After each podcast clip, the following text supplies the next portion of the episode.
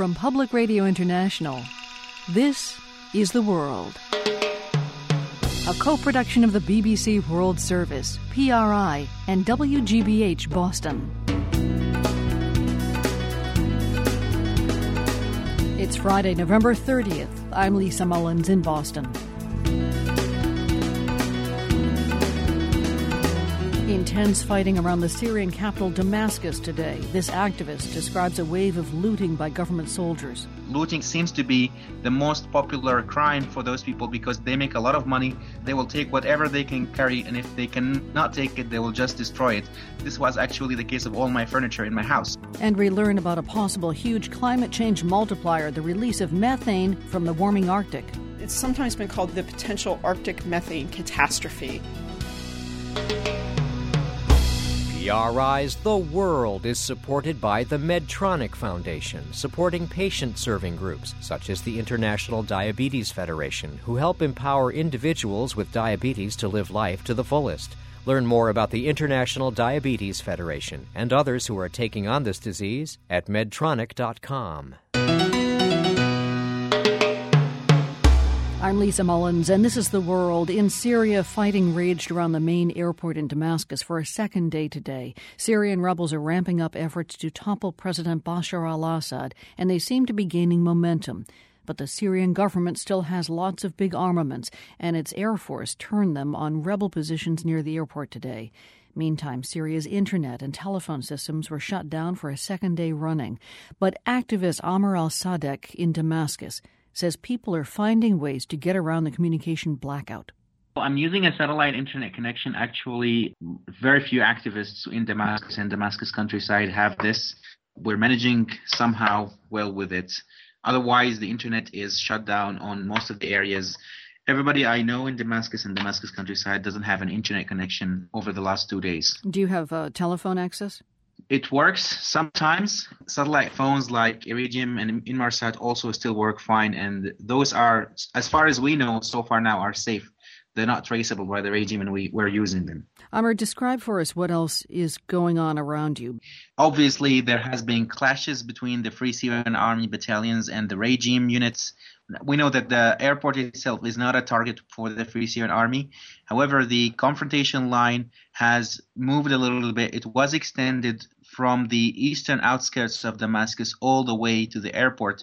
Most of the villages along the airport have been subject to shelling or a heavy machine gun from the helicopters over the last two weeks. Are there other things that you can point to right now that have changed over the past couple of days? The most serious escalation by the regime is cutting the internet and most of the cellular communication along with the electricity in some parts of Damascus. So nobody knows what's going on.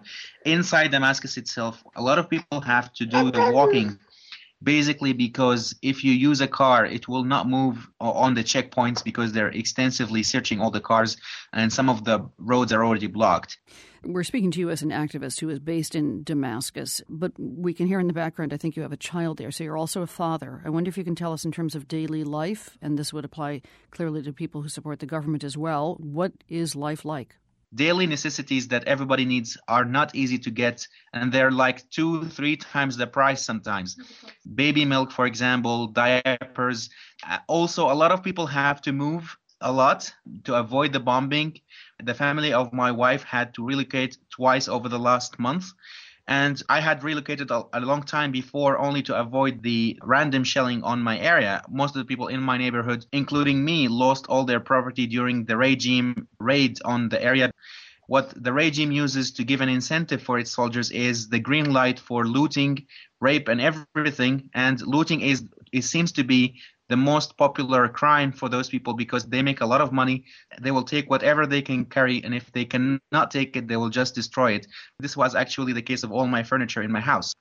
Is a post Assad regime something that you feel confident about, given what's happening with the rebels in terms of their different aims for the future? After an armed conflict, there's nothing you can be confident of. However, this revolution went out for a good reason. This uprising went out to get rid of a 40 year old dictatorship. And getting rid of this is not something you will end up with a democracy the second day. It's going to take a lot of work, and there are some bad scenarios that need to be avoided at the same time. In any case, being subject to shelling every day will just make you worry about your daily necessities. And this is the case of almost every single Syrian inside. However, this is the role of the international community, the opposition outside, the coalition, for example, and everybody else to really engineer the period after the Assad regime. We need that period to be of less bloodshed as much as possible, and we need it to go really quickly towards Syria as a democracy. This needs to be the effort of everybody, whether Syrian or in support of the Syrian cause. Amr, thank you. Thank you, Lisa. That's opposition activist Amr al Sadek in Damascus, Syria. In the opinion of George Friedman, rebel forces have reduced President Assad to little more than the top warlord in Syria. Friedman is the CEO for Stratfor. That's a global intelligence company based in Austin, Texas. It specializes in geopolitical security analysis. George Friedman, what is the evidence that Bashar al Assad is merely a warlord? What I'm saying is the Syrian government has collapsed. It no longer governs Syria. However, Assad's forces, its military forces and political forces, remain very potent, control the areas where they are operating, can occasionally reach out and control other areas, are not going to be able to reassert control over all of Syria, but are unlikely to disappear or be defeated. There are many people deeply committed to the regime, benefiting from the regime, terrified of what the rebels might bring, and they certainly have the military force available to survive. So, what we're going to see here is well, I think we should stop thinking of Assad as the government of the country. That's kind of a sentimental view of the past. What he is is a powerful warlord. He is not to be trifled with. He's not likely to simply collapse. And the enemy that he has is unlikely to congeal into a force that can really challenge his existence, although they will likely form coalitions that will govern the rest of the country. And this is why I compare it to Lebanon. If you think of how Lebanon is governed, with uh, various forces and militias holding sway in different areas, none of them able to simply annihilate each other, none of them able to control the government. We've seen that extended to Syria. And I think this can go on for a very long time this way. I don't know if you uh, and Stratfor are advising the U.S. government right now. We're not. Okay. If you were, what would you be telling them?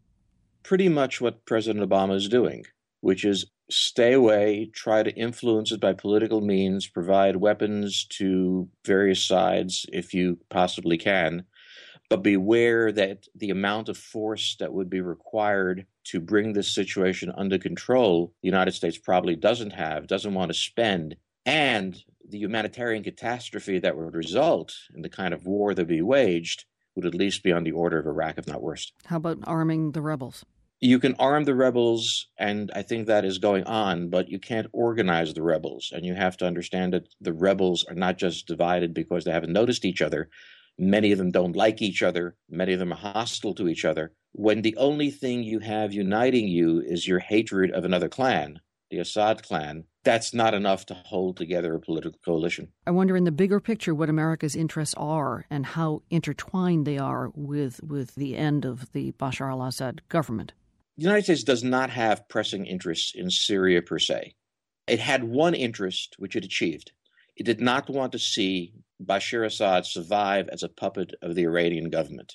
The Iranians have suffered a substantial defeat. They put a lot of money and they put a lot of effort and advisors into sustaining the regime, and they failed. And so, from the United States' point of view, what it would have wanted in Syria, it already has and therefore, you know, you go to Washington, you hear people say, should we intervene and should we not intervene? This is coming from human rights groups. And it sounds like the conversations that were being held before Iraq, as if we had the option to intervene. And if we intervened, that it would go quickly, they'd greet us with flowers, and that the regime that would emerge would be friendly. Well, none of those proved true in Iraq next door, and I doubt that they'll prove any truer in Syria. George Friedman is CEO of Stratfor, a global intelligence company. In Austin, Texas, he's also author of the book The Next Decade about the major events and challenges that will test America over the coming years. Nice to speak with you, George. Thank you.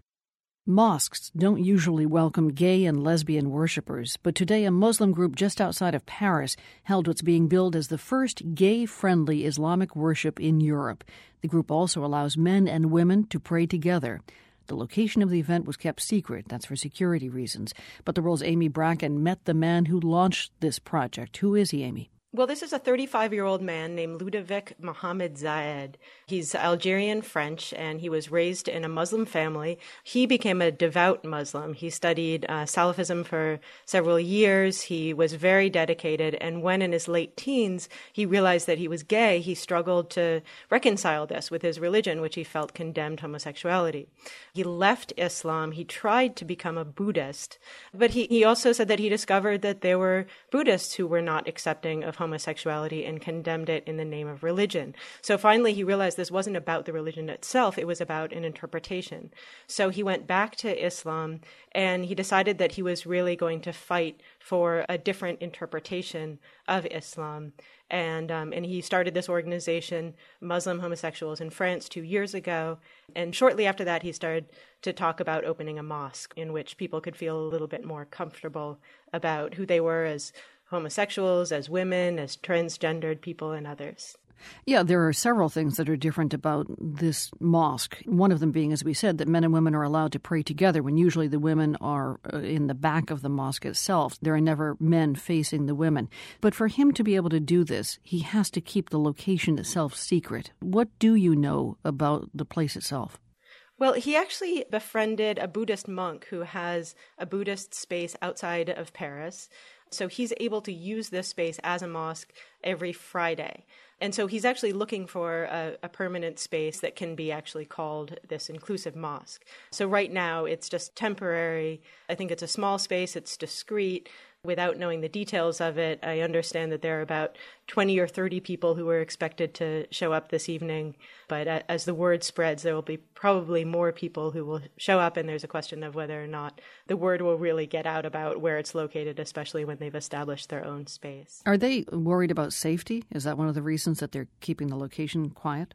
Yeah, I mean, I, I, think it's a mix of things. Uh, this started to get a lot of press attention here, and so people who wanted to be able to pray in peace this evening did not want to have journalists around. But also, certainly, if you go on their website, you see that there are some really nasty, hateful comments. And even though they think these are probably just comments and probably nothing would happen, they just say it's better safe than sorry. I know that you, Amy, spoke with the head of uh, the the Paris Great Mosque, La Grande Mosquée. What did he tell you? Well, Dalil Boubakeur was interesting. He was one of the Muslim leaders who I spoke with who is supposedly at the progressive end of things and pretty open. But he was very adamant when the question of this mosque that's open to openly homosexual people came up. And he said that this is just not possible. This is what he said when we spoke yesterday. C'est inconcevable. You cannot have that in your mind. Impossible as Muslim of a biblical religion, you cannot concept in your brain uh, that you can build a holy place for such marriages. He's talking about gay marriage there, correct?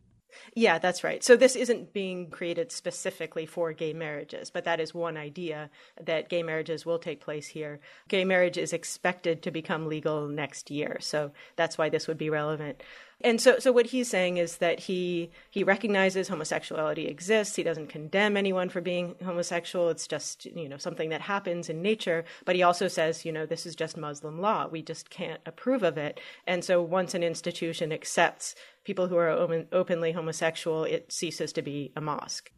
The world's amy bracken speaking to us from paris. Thanks very much amy. Thanks lisa the U.S. Army private charged with giving WikiLeaks classified documents and his life in an 8 by 6 foot cell coming up later on PRI, Public Radio International.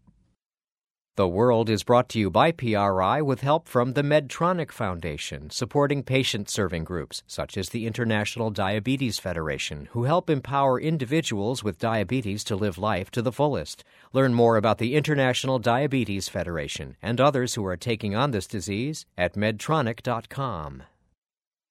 I'm Lisa Mullins, and this is The World. As global climate negotiators meeting in Doha, Qatar this week, there are scientific warnings, new ones on climate change, coming fast and furious. Yesterday, we told you that this year is on track to be one of the warmest on record. Well, today, there's a report that the polar ice sheets are melting three times faster than they were in the 1990s. A common factor in those trends, the rising level of carbon dioxide from industrial air pollution. But there are other sources of dangerous greenhouse gases that are just starting to come into focus. One that scientists issued a stern warning about this week is methane from the melting Arctic. Sam Eaton has our report. If you want to understand one of the ways that warming in the Arctic is affecting climate change, just light a match and stand back. That's the sound of researchers from the University of Alaska Fairbanks igniting gas seeping from a lake on the Alaskan tundra. There's the methane coming up right there. That's a nice example. The gas is methane, basically the same stuff you might burn in your stove or furnace. Researcher Katie Walter Anthony, whom you heard there in this video, has become well known for these pyrotechnic displays. Because it's a really good test of whether or not the gas that we see in the lakes is methane. And that's important to know because methane is a potent greenhouse gas. It doesn't last as long in the atmosphere as carbon dioxide, but in that shorter time, it packs a much stronger warming punch. Turns out there's a huge amount of organic matter trapped in the Arctic's permanently frozen ground. And as the Arctic warms up, it's starting to decompose and release methane into the atmosphere. Walter Anthony says there can be hundreds of thousands of methane seeps under a single Arctic lake. And then when you look at a map and realize that the Arctic has millions of lakes, and those lakes all contain methane, the numbers start to really add up. And it's not just lakes. Permafrost covers nearly a quarter of the northern hemisphere and altogether it holds twice the carbon that's currently in the atmosphere. So, if even a fraction of this were to escape, as it's expected to do, the warming effect on the planet would be huge. It's one of those nasty feedbacks scientists talk about that has the potential to cause runaway global warming. I now declare open the second meeting of the Conference of the Parties. Policymakers at the UN climate talks in Doha, Qatar this week are grappling with these very questions. Kevin Schaefer with the U.S. National Snow and Ice Data Center is in Doha as the lead author of a new UN report on the dangers of warming permafrost. He says the message to negotiators of a promised climate treaty is simple. If the emissions targets negotiated by the treaty do not account for these emissions from thawing permafrost, we're going to overshoot our target climate of two degrees above pre industrial levels. Two degrees being the cutoff for avoiding the most catastrophic effects of global warming. Current international projections for warming don't take Arctic methane into account. And Schaefer says unlike emissions from burning fossil fuels, those from thawing permafrost are harder to stop. Even if we totally eliminated fossil fuel emissions today, the permafrost would continue to thaw for 20 or 30 years, just responding to the temperature increases we already have. Schaefer says current warming trends likely will add a huge amount of Arctic methane to the atmosphere, although no one can say exactly how much. His new report calls for nations with extensive permafrost to create monitoring networks to get a better handle on the problem. Such an effort is already underway in the U.S. So, this is a video of us flying over the Innoko Wilderness near McGrath, Alaska. Chip Miller of NASA is part of a five year project to monitor both CO2 and methane levels over permafrost. And what you see here is sporadically forested area, mostly swamp. Miller says the flights are helping put real numbers on just how much carbon is being emitted as the permafrost thaws. The amazing thing about this is we found some of the highest concentrations of carbon dioxide and methane that we observed anywhere in Alaska. So we're seeing something that would be associated with concentrations like you might see in a city or around oil and gas production, even though it's completely out in the wilderness. Measurements like these should clear up some of the uncertainty surrounding Arctic methane emissions, but that's only part of the story. An even bigger wild card lies under the Arctic Ocean. It's called methane hydrates. For those who don't know what methane hydrates are, it's a frozen form of water and methane that's Carolyn Ruppel of the U.S. Geological Survey. These deposits are really important because a small volume concentrates methane by about 160 times. So if you start melting those methane hydrates, you can obviously release a lot of methane very rapidly. Scientists believe subsea methane hydrates hold roughly twice the carbon contained in all the world's fossil fuels so it's easy to see why scientists are concerned. It's sometimes been called the potential Arctic methane catastrophe. Ruppel says she's not worried about a catastrophic release. Most methane hydrates are so deep under the ocean that any releases aren't likely to make it to the atmosphere. But she says it's another story on the shallow continental shelves off of Siberia and Alaska. Russian scientists have reported extensive methane seeps off of eastern Siberia.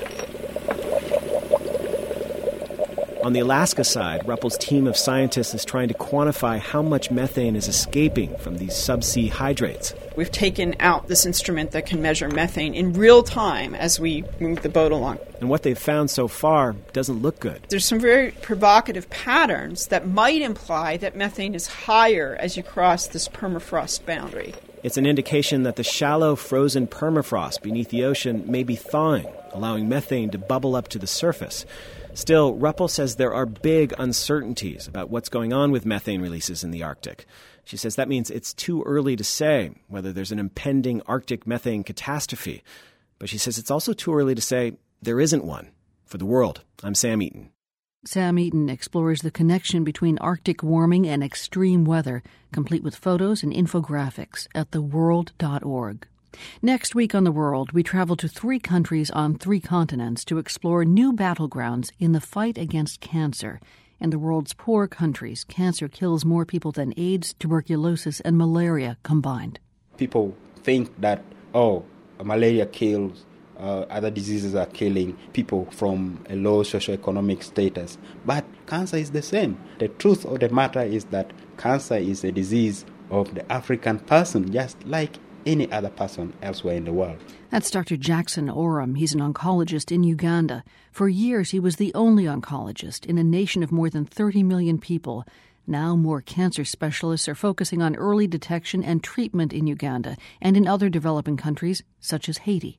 The reason we're taking it on is, is similar to the reasons we've taken on other illnesses, is because people are suffering in the countries where we work, and there's something we can do about it. Stories from cancer's new battlegrounds beginning Monday on the world.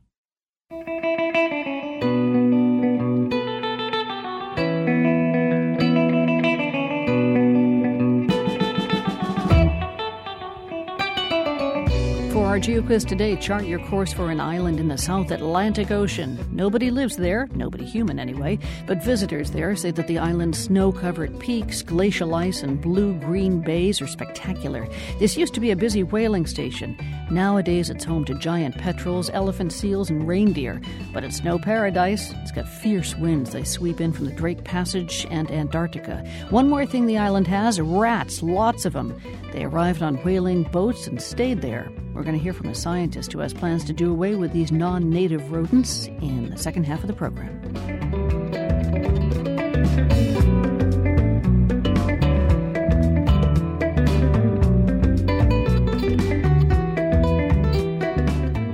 This is The World on PRI.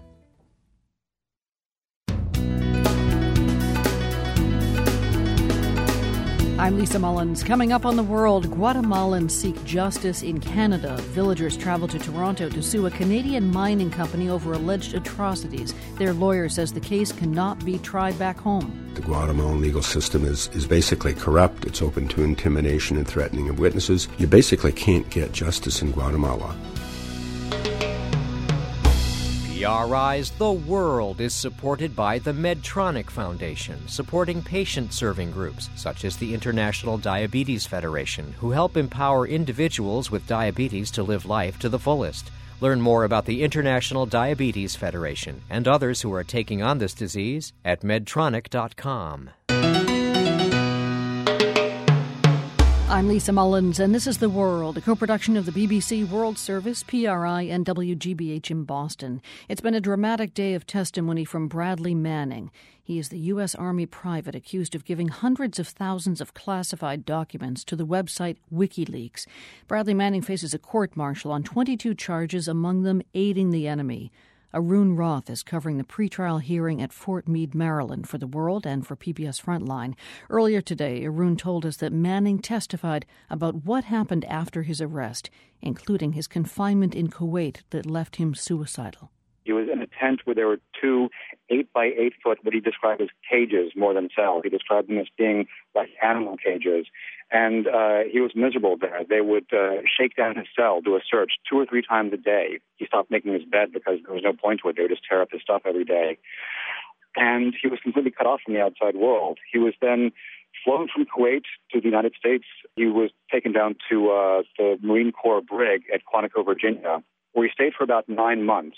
And that's the very difficult period of his confinement that's being gone over here. Tell me in court, give us the visual of what the lawyer and Manning did in court. Well, yesterday, Manning and his lawyer, they had a, a white outline on the floor of Manning's Quantico cell so people could see vividly how small a place it was, how confined it was. And so the judge could see as well this tiny place which contained a toilet and a cot basically and not an awful lot of room for anything else. They moved around inside that space and also showed the only items that Manning said aside from him were not actually fixed to the cell. That was that was his mattress and his suicide smock and his suicide blanket, which are these versions of blankets which are very stiff, very rough, and are designed so that they can't be torn apart to use to injure oneself. And so he actually put on a replica of one of these blankets to show how cumbersome it was and that he needed help to even get out of it. This was to presumably keep him from uh, from committing suicide. Exactly. Yes. And, and at, at, that time, he was even his underwear was taken away from him for fear that uh, he might use that to injure himself. And his defense right now is what?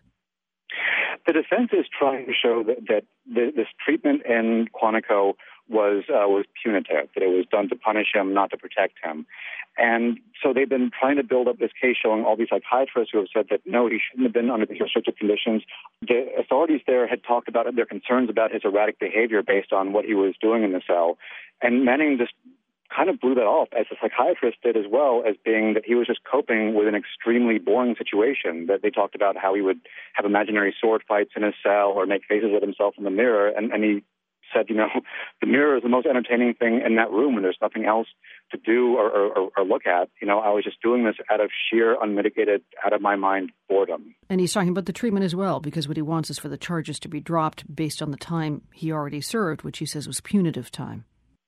Yes, the judge could throw this out if she finds that this was unlawful pre- pretrial punishment. It's more likely that that would actually get felt in sentencing than actually throw the entire case out. Reporter Arun Rath covering Bradley Manning's pretrial hearing for The World and for PBS Frontline. Thank you very much, Arun. Thanks, Lisa. Arun's been blogging for us while he's at Fort Meade. You can read his latest post on what psychiatrists say about Bradley Manning's mental state.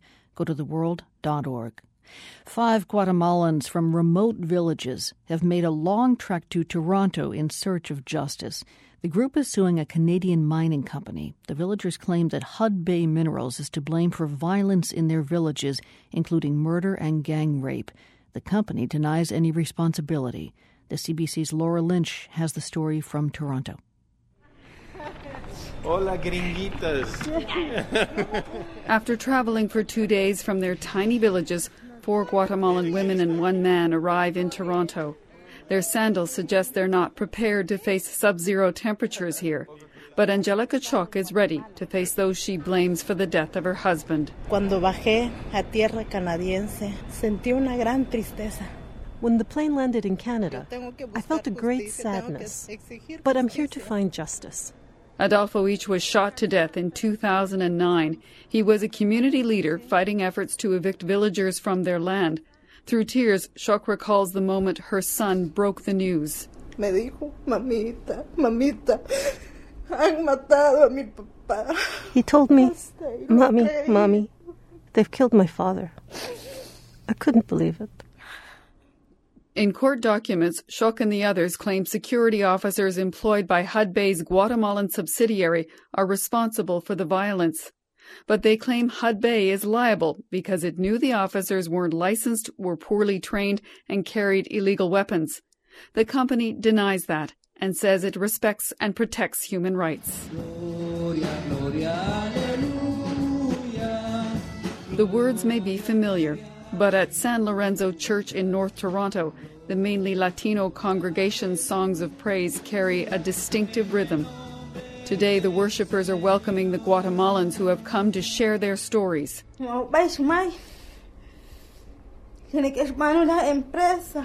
Rosa Elvira slumps in her chair, choking back tears, as she recounts the day in 2007 when she says she was repeatedly raped by nine men. Among them, she claims, were police soldiers, and security officers for the mining company. Beside her, holding her hand in support, sits 23 year old Herman Chobchok. He's paralyzed from the waist down, a bullet still lodged near his spine. Herman admits to moments of despair since the day in 2009 when he says he was shot by the head of the mining company's security detail. Miren, ellos que miran cómo estoy, cómo me dejaron. Look at me. I'm in a wheelchair. Look at what I've become. I'm not lying. This next week, you will be asked questions by the lawyers for the mining companies. Their Canadian lawyers must use translators as they prepare them for the first step in their attempts to sue the company they blame. Hudbay argues the claims won't hold up in a Canadian court, but its lawyers are trying to stop the case from ever getting that far, arguing any trial should be held in Guatemala. But the lawyer for the Guatemalans, Murray Klippenstein, says that's unrealistic. Uh, you know, many uh, organizations note that the Guatemalan legal system is, is basically corrupt. It's open to intimidation and threatening of witnesses. You basically can't get justice in Guatemala.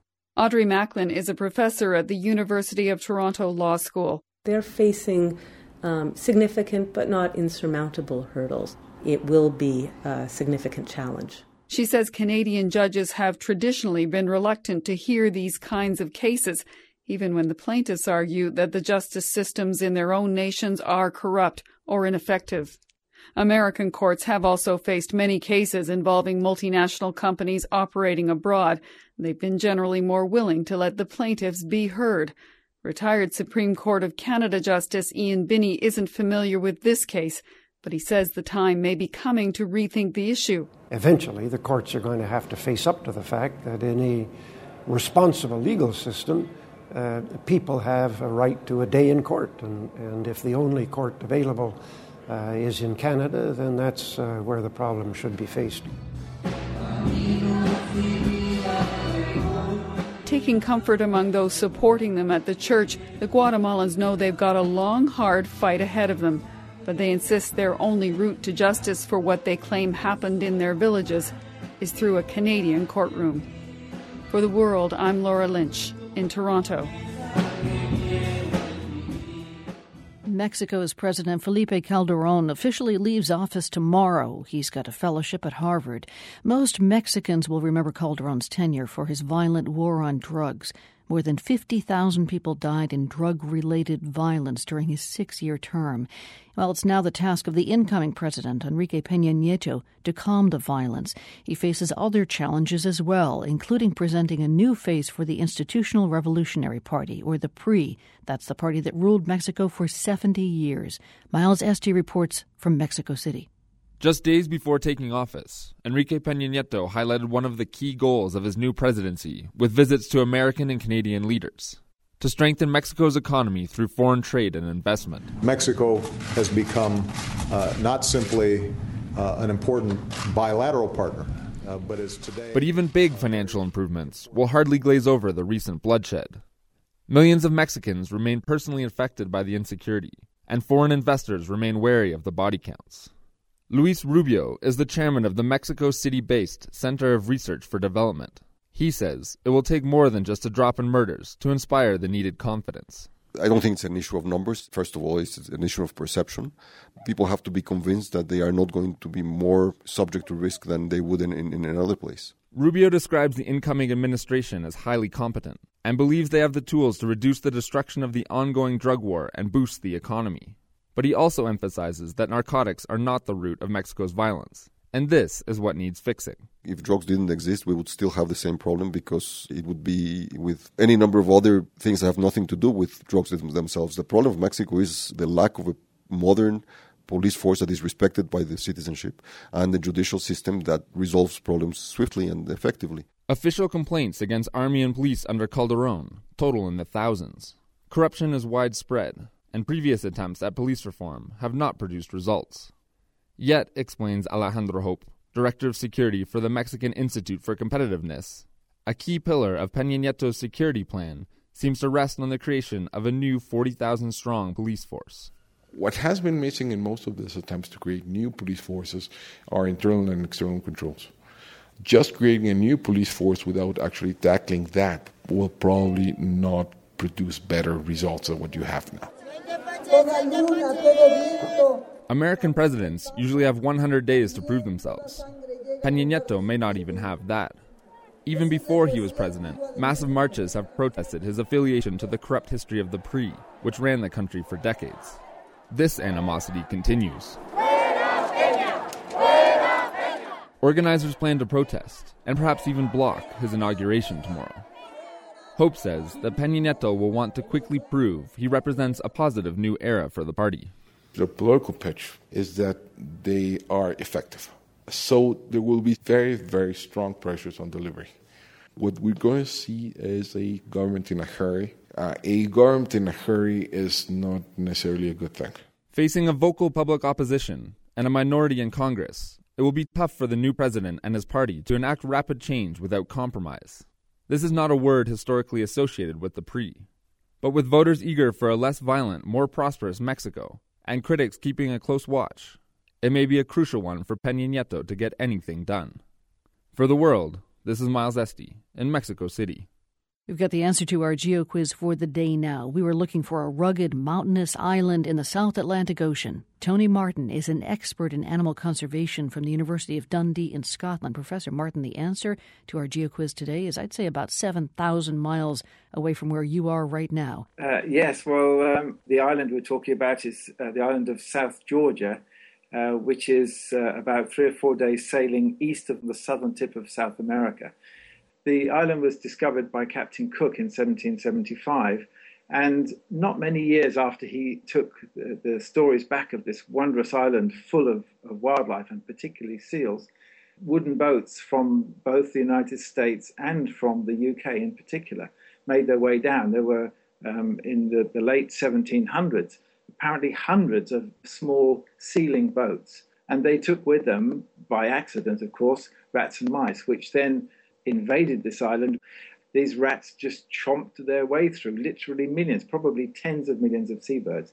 And as a result, most of the main island of South Georgia today is bereft of the majority of birds, the smaller birds, um, which just cannot uh, withstand this um, predation by rats. So, to deal with the problem, you're going to be doing a lot more than setting a few traps. Uh, there are a lot of rats, and it sounds like pretty desperate way to handle them? What, what are you going to be doing? Yeah, well, the, the task um, that faces us is to eradicate rats. And the only way in which it can be done on an island of anything like this scale, 100 miles long and maybe 20 miles wide, is to use helicopters to spread bait pellets. My job as the director of the project is to plan it such that every single rat on the island has access to at least one bait pellet. And, and, how much of the bait pellet, how much of the poison are you going to be dropping? Uh, well, in this coming year, we're going to be dropping just short of 200 tons of pellets. Holy smokes, that's a lot of rat poison. Do you anticipate that there's going to be collateral damage? I mean, one would think that the island itself would suffer. So, my job as a zoologist has been to find out how we can do the job of getting rid of the bad guys, the rats, without getting rid of the good guys, the birds. And one, for example, one technique of doing this is to go late in the season, as we are, almost into winter, so that most of the migratory birds have already left the island, so they, they, they're not vulnerable. It, it is, of course, enormously um, regrettable that any birds should die as a result of this. But what we're looking for here is the recovery of tens or arguably 100 million pairs of seabirds to come back to the island after we finish this work. I wonder if primarily this is the kind of idea that works on paper, and in reality, if you still have some questions about how effective it might be. Well, eh, the challenge that faces us is enormous. This is um, going to be 10 times the size of anything attempted uh, like this in the past. And we're as confident as we can be that the plans we have in place will allow us to succeed to get rid of the, of the rats and the vulnerable birds, which for two centuries have been held back by this man made plague. Uh, suddenly get a new lease of life. You see young ducks. We're expecting to see pipits, this, this lovely songbird found only on South Georgia, and these small uh, burrowing petrels uh, just having a new lease of life, reclaiming an island which is in effect their ancestral home. Tony Martin is an expert in animal conservation who's headed soon for South Georgia Island, which is the answer to our geo quiz. He's going there to help rid the island of its rats. Thanks again. It's a pleasure. Our global hit and more coming up on PRI. I'm Lisa Mullins, and this is The World. Tonight, some 17 million people in Chile tune in for a huge national event. It's the Teleton, a 27 hour telethon to try to raise tens of millions of dollars for disabled children. It's a big deal for businesses and the government in Chile, but as Olivia Crellin reports, some claim the Teleton has become a vehicle for profiteering and government neglect. The whole of Chile is Teleton crazy. Banners line every street. Motorists paint messages of support on their car windows. And TV stations run endless commercials featuring the show's founder and host, Don Francisco. Nosotros cambiamos todos los chilenos el mapa de la discapacidad. All of us Chileans change the global disability map, Don Francisco opines. In these 27 hours, I am sure that we are going to show once more that we will continue to support our children that are full of dreams and illusions.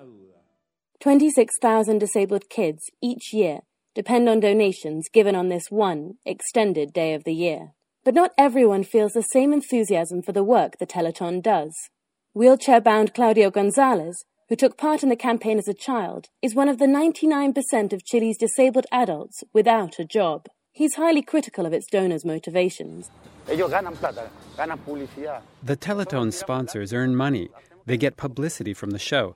They want us to make the public feel sorry for us. They use us, and we're left with nothing. Gonzalez is referring to the free TV advertisements that private companies receive in exchange for donating to the Teleton.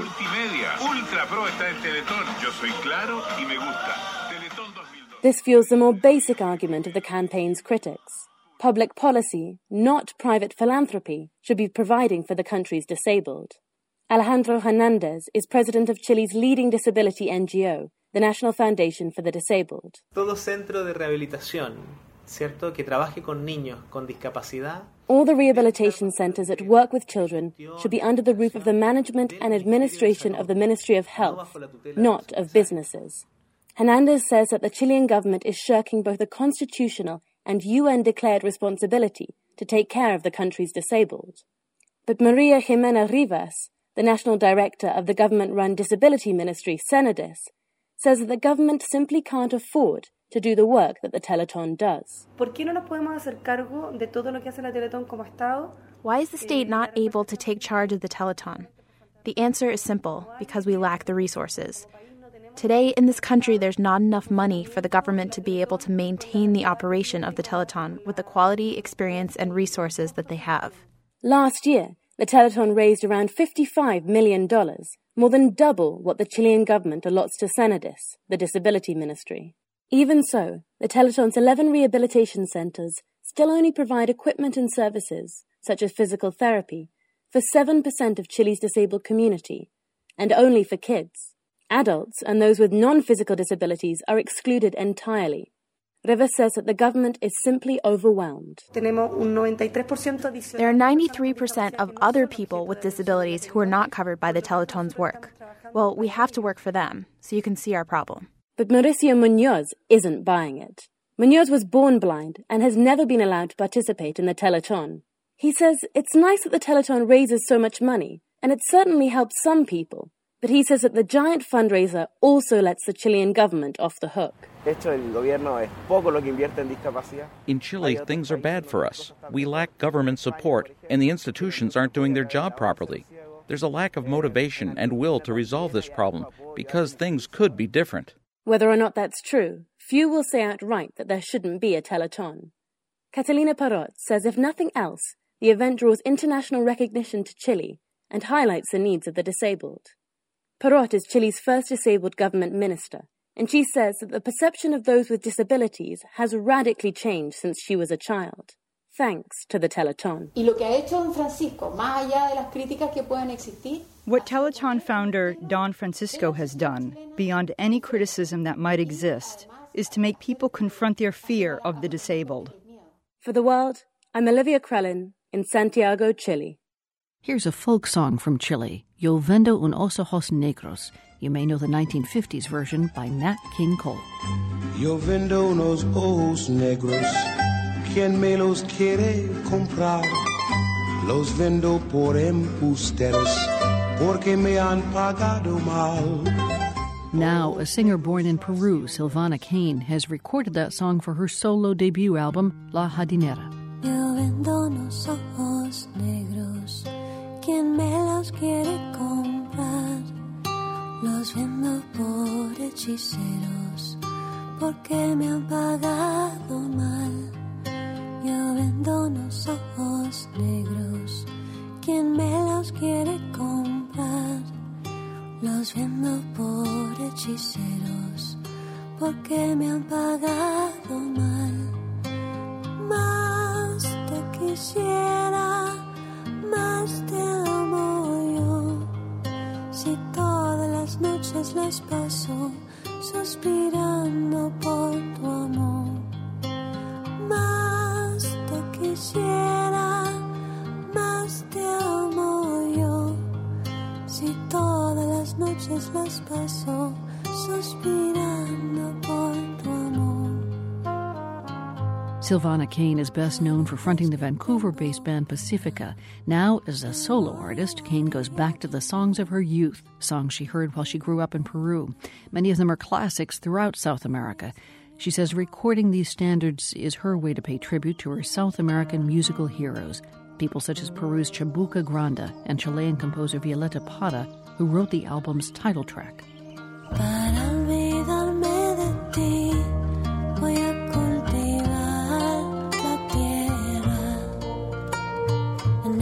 Ella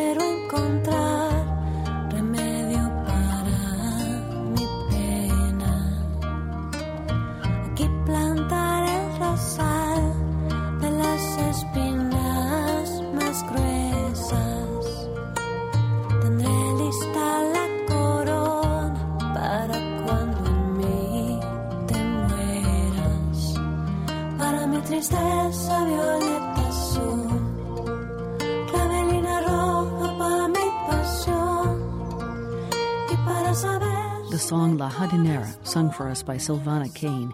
Our theme music was composed by Eric Goldberg. The World is produced by Jeb Sharp with Andrea Crossan, Joyce Hackel, Carol Hills, David Lavalle, April Peavy, Adeline Sire, and Tracy Tong. Ann Lopez is our director. Our London staff includes Ian Rosser and Rahul Jaglekar. Our editors are Jennifer Gorin, Aaron Schachter, David Barron, and Peter Thompson. William Troop is senior editor, Chris Wolf is news editor, and our managing editor is Jonathan Dyer. The executive producer of The World is Andrew Sussman. From the Nan and Bill Harris studios at WGBH, I'm Lisa Mullins. Join us online over the weekend at theworld.org.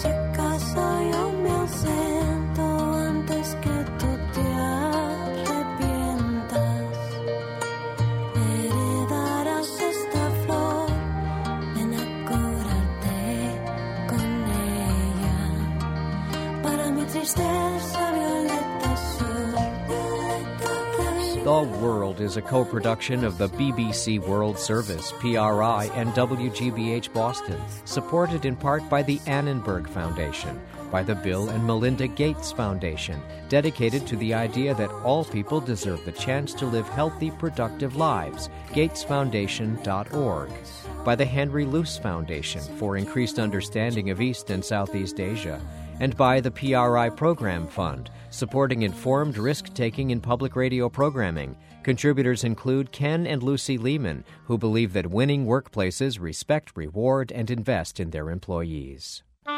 PRI, Public Radio International.